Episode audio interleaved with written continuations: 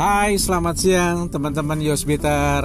Apa kabarnya siang hari ini? Ah, kebetulan hari ini saya sedang jalan bersama keluarga dan ditemani oleh Tulus. Ya. Oke, Yosbiter, teman-teman yang mengasihi dan dikasihi Tuhan. Siang hari ini saya kembali bercerita tentang masa kecil. Nah, salah satu yang antik pada saat kecil yaitu pada saat kita sekolah dan menggunakan sepatu-sepatu yang bermacam-macam. Mungkin teman-teman ada yang tahu sepatu Big Boss.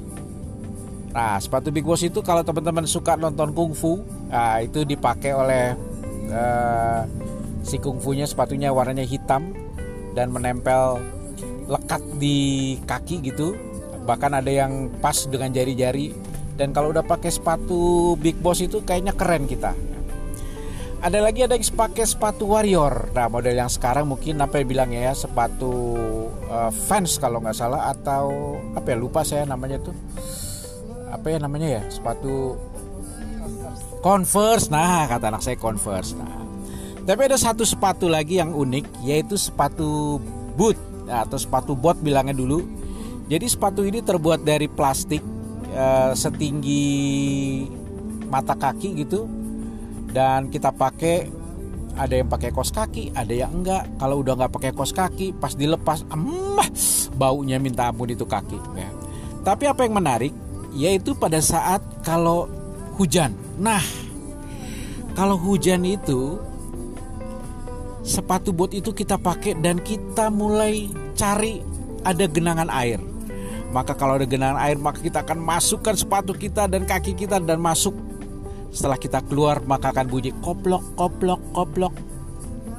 Becek becek becek tapi sukacita. Kaki kita mulai adem dan kita mulai berjalan koplak koplok koplak koplok koplak koplok. Padahal harusnya kan nggak perlu ya. Tapi itulah masa kecil. Nah, apa filosofinya yang bisa kita pelajari dari sepatu koplok-koplok ini? Seringkali di dalam dunia ini ada larangan, ada hal yang dilarang dan tidak boleh tapi kita malah penasaran. Malah kita coba. Kenapa? Karena ingin memastikan apa sih sebenarnya yang dilarang itu. Dan pada prakteknya setelah kita mencoba baru kita sadari bahwa ada dampaknya luar biasa. Nah teman-teman hari ini mari kita belajar taat apa yang sudah Tuhan mau. Jangan coba-coba apa yang Tuhan larang. Lakukan dengan setia dan terima janji-janji Tuhan. Selamat siang Yosbiter, Tuhan berkati iman, imun, amin. Jangan lupa baca Alkitab. See